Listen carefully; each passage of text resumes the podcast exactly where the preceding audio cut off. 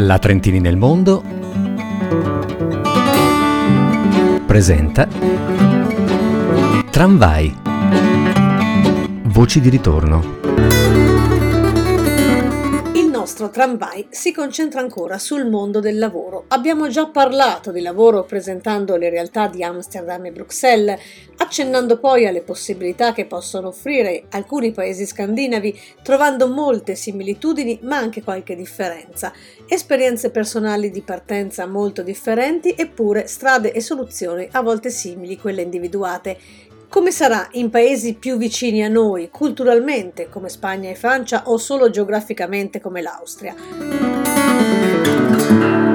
Arianna e Luca a Parigi, Claudia a Vienna e Diana a Malaga sono le nostre voci di oggi e ci racconteranno come si lavora in quelle città Arianna, tu oggi a Parigi cosa fai? Io sono partita che ero grafica in Italia e ho voluto proseguire appunto il percorso anche in Francia, solo che ho avuto l'occasione di studiare il master e allo stesso tempo lavorare nell'azienda, perché esiste l'alternanza e è l'azienda stessa a pagarti gli studi. Quindi in quanto grafica sono, ho proseguito il mio percorso, ecco. Sempre a Parigi, Luca, che cosa fai? Io ho un percorso un po' più caotico forse di quello di Arianna, nel senso che io ho studiato giurisprudenza a Trento, ho fatto il percorso che si chiama la pratica legale, quindi per, per diventare avvocato, ma nel contempo avevo sempre lavorato a Trento nell'ambito dei, dei media, quindi come, come giornalista e quindi quando ho deciso di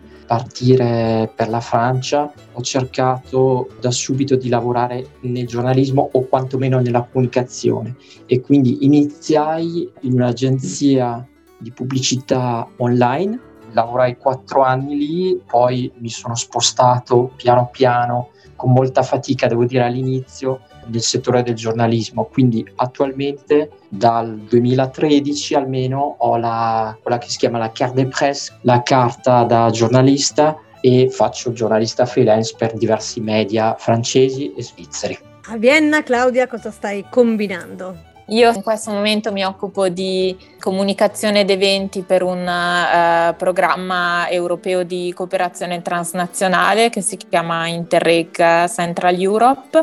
Mi sono un po' diciamo improvvisata in questa nuova veste perché uh, vengo da attività diciamo di pubblica amministrazione presso l'università e pian piano mi sono spostata verso quella che forse è un po' più la mia vocazione, visto che ho sempre avuto insomma una grande passione per tutto quello che è il mondo audiovisuale e finalmente sto riuscendo a realizzarla. Hai trovato la strada per seguire quelle che sono un po' anche le tue attitudini personali. Diana, invece a Malaga cosa stai facendo e cosa andrai a fare? Perché sei tra l'altro in fase a breve di cambio lavoro. Io sono laureata in lingue, inglese e spagnolo, e sono qui a Malaga e ho lavorato per tre anni e mezzo per un'azienda che è italiana in realtà, che è privata e organizza scambi Erasmus. Quindi i fondi sono europei, noi li gestiamo. Vengono i ragazzi da tutta Europa, gli troviamo un tirocinio in azienda, gli troviamo la famiglia ospitante, gli organizziamo le visite culturali, transfer, eccetera. E ora sto cercando di fare lo stesso lavoro all'Università di Malaga. Ho passato un concorso, ho iniziato a collaborare con l'università e ora sto cercando di entrare proprio nel pubblico per fare lo stesso lavoro, quindi relazioni internazionali all'Università di Malaga. L'inglese oltre allo spagnolo nella tua formazione e lavori in un ambito internazionale, quindi fondamentale arrivare con questa conoscenza oltre che della lingua locale anche dell'inglese per trovare poi spazio in questo contesto? Sì, decisamente, anche se lo spagnolo che avevo imparato all'università non corrispondeva poi allo spagnolo che ho trovato qua. Qua parlano un andaluso che è un, è un accento abbastanza forte e all'inizio è stato un po' uno shock, non capisco niente, perché sono arrivata con un tirocinio e al contrario di quello che succede in Italia, che dici tirocinante ti mettono a fare fotocopie, dal primo giorno in un'agenzia viaggi mi hanno messa a parlare con la gente, quindi mm. è stato abbastanza scioccante. Ma hanno preteso tutto subito, sono stati tolleranti, hanno aspettato insomma che il tuo spagnolo diventasse un po' più andaluso? sì, quello sì, quello sì. E l'inglese in realtà qua è un vantaggio perché so che nel resto d'Europa è considerato una cosa normale, mentre qua è proprio considerato un plus. Già con un livello B1, B2 sei considerato quasi bilingue. Puoi insegnare inglese con un B1, B2. Io con C1 mi considerano proprio britannica praticamente. Madrelingua praticamente. Sì, eh. no? Sull'aspetto della lingua credo che l'esperienza di Luca sia quella da prendere davvero come esempio. Tu fai un lavoro in cui la conoscenza della lingua deve essere davvero a livello di madrelingua, lavorare nella comunicazione that con una lingua straniera non deve essere affatto semplice.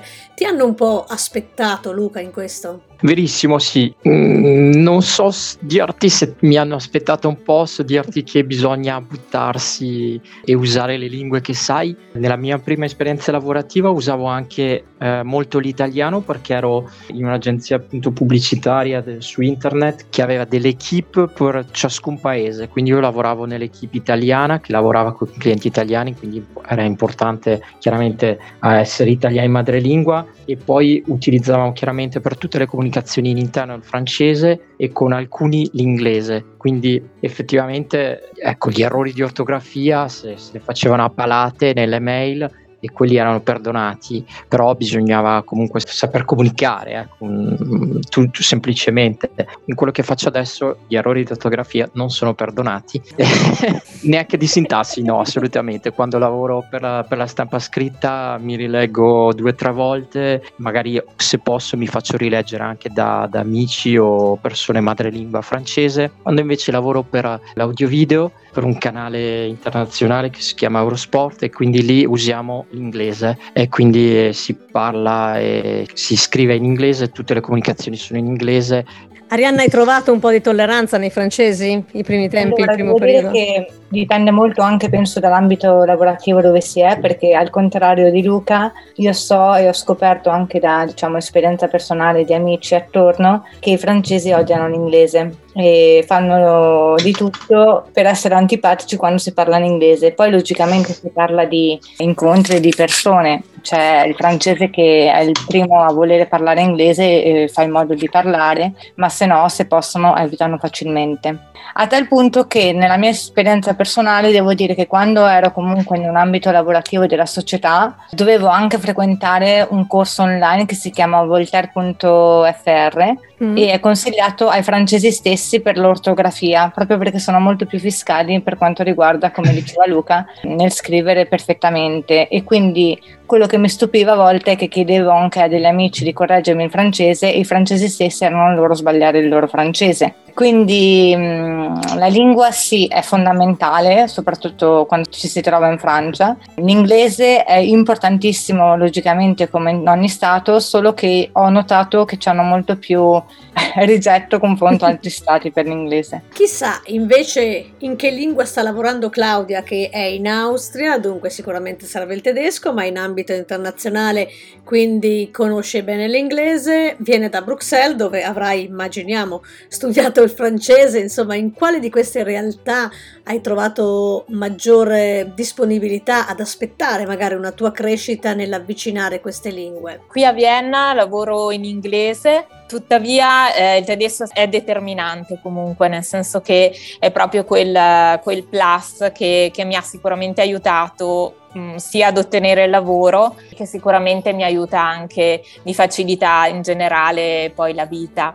Invece l'esperienza di Bruxelles era molto particolare perché sostanzialmente il mio lavoro si svolgeva in quattro lingue diverse, nel senso usavo tutte le lingue che, che sapevo e questo era davvero molto divertente è stato anche un grande allenamento mentale, direi.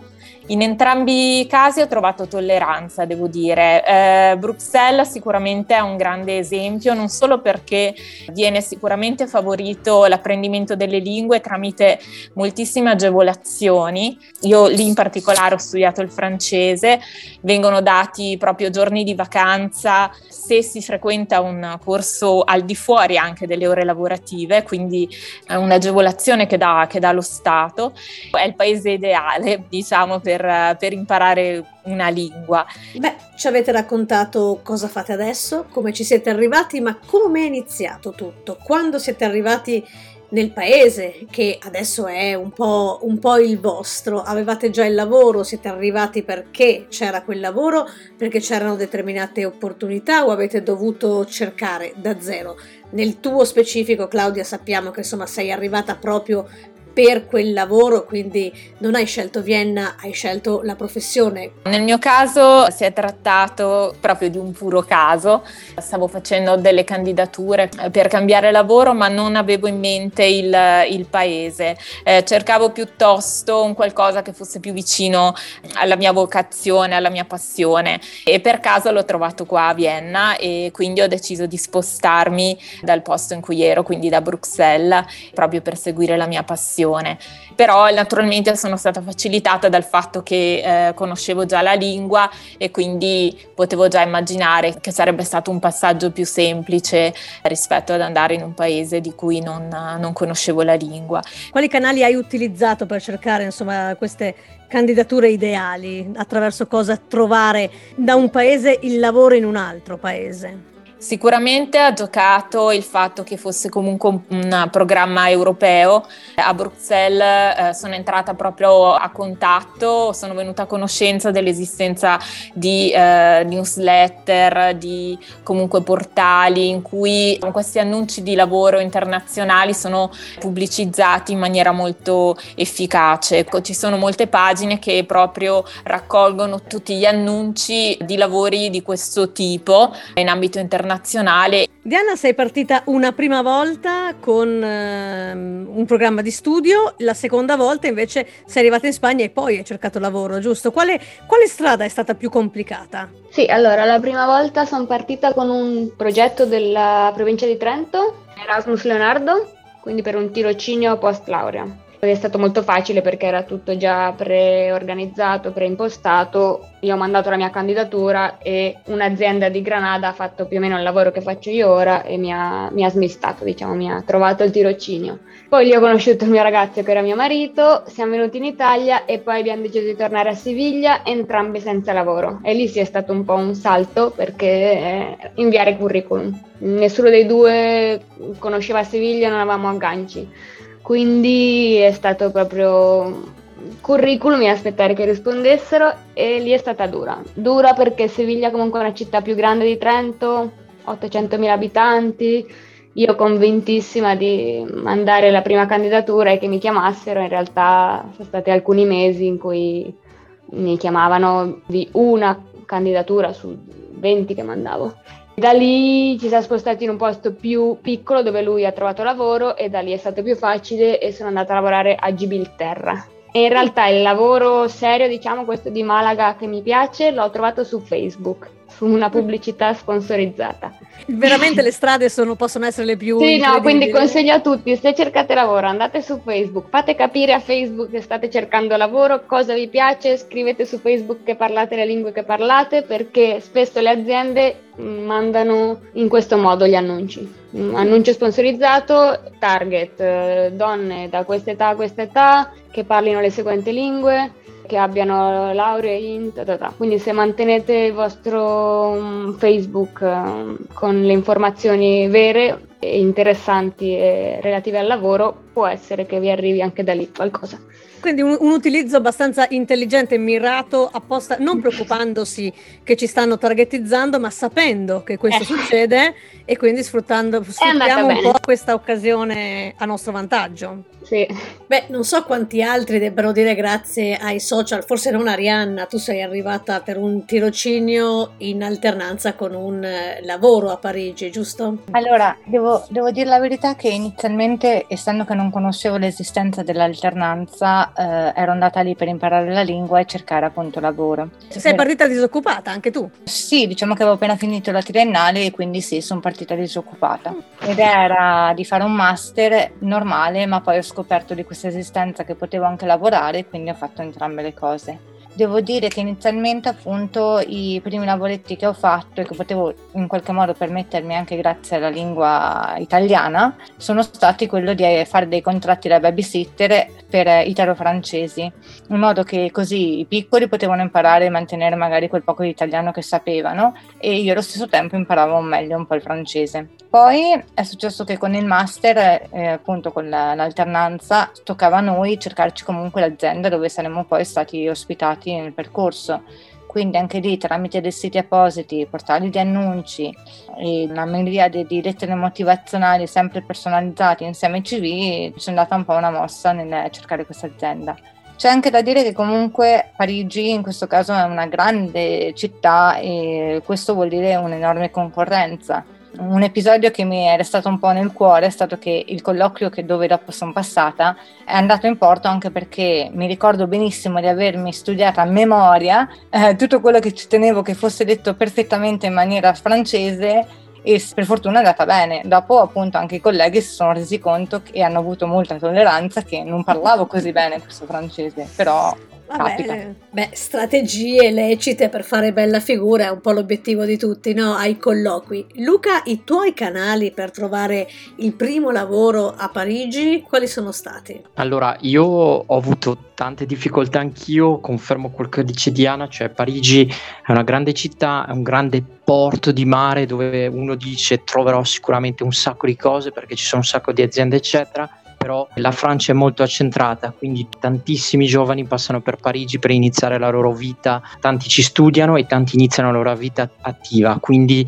c'è una concorrenza incredibile e quindi mi domando se non sarebbe stato meglio iniziare in un'altra città, ma vabbè, qui ho iniziato, mm. ho fatto molta fatica, uno inizia ad andare a Pôle emploi che è l'ufficio per il lavoro, però già ci sono le file di francesi che aspettano, figuriamoci se un italiano che sa abbastanza male francese viene aiutato, non per una sorta di razzismo, ma perché eh, la Francia comunque era in difficoltà e lo è ancora sul lavoro. Quindi nulla, io eh, ho cercato di, di, mettere in valore quello che avevo, che era la lingua italiana, il fatto di essere italiano madrelingua e su un sito, non mi ricordo più se era un sito un po' comunitario tipo Italians Online che recensivano appunto gli annunci per uh, italiani. Trovai questo annuncio di questa, di questa agenzia che cercava appunto per la sua equip italiana una persona italiana madrelingua. Ci misi comunque qualche, qualche mese a trovarlo, non, non, fu, non fu semplice per niente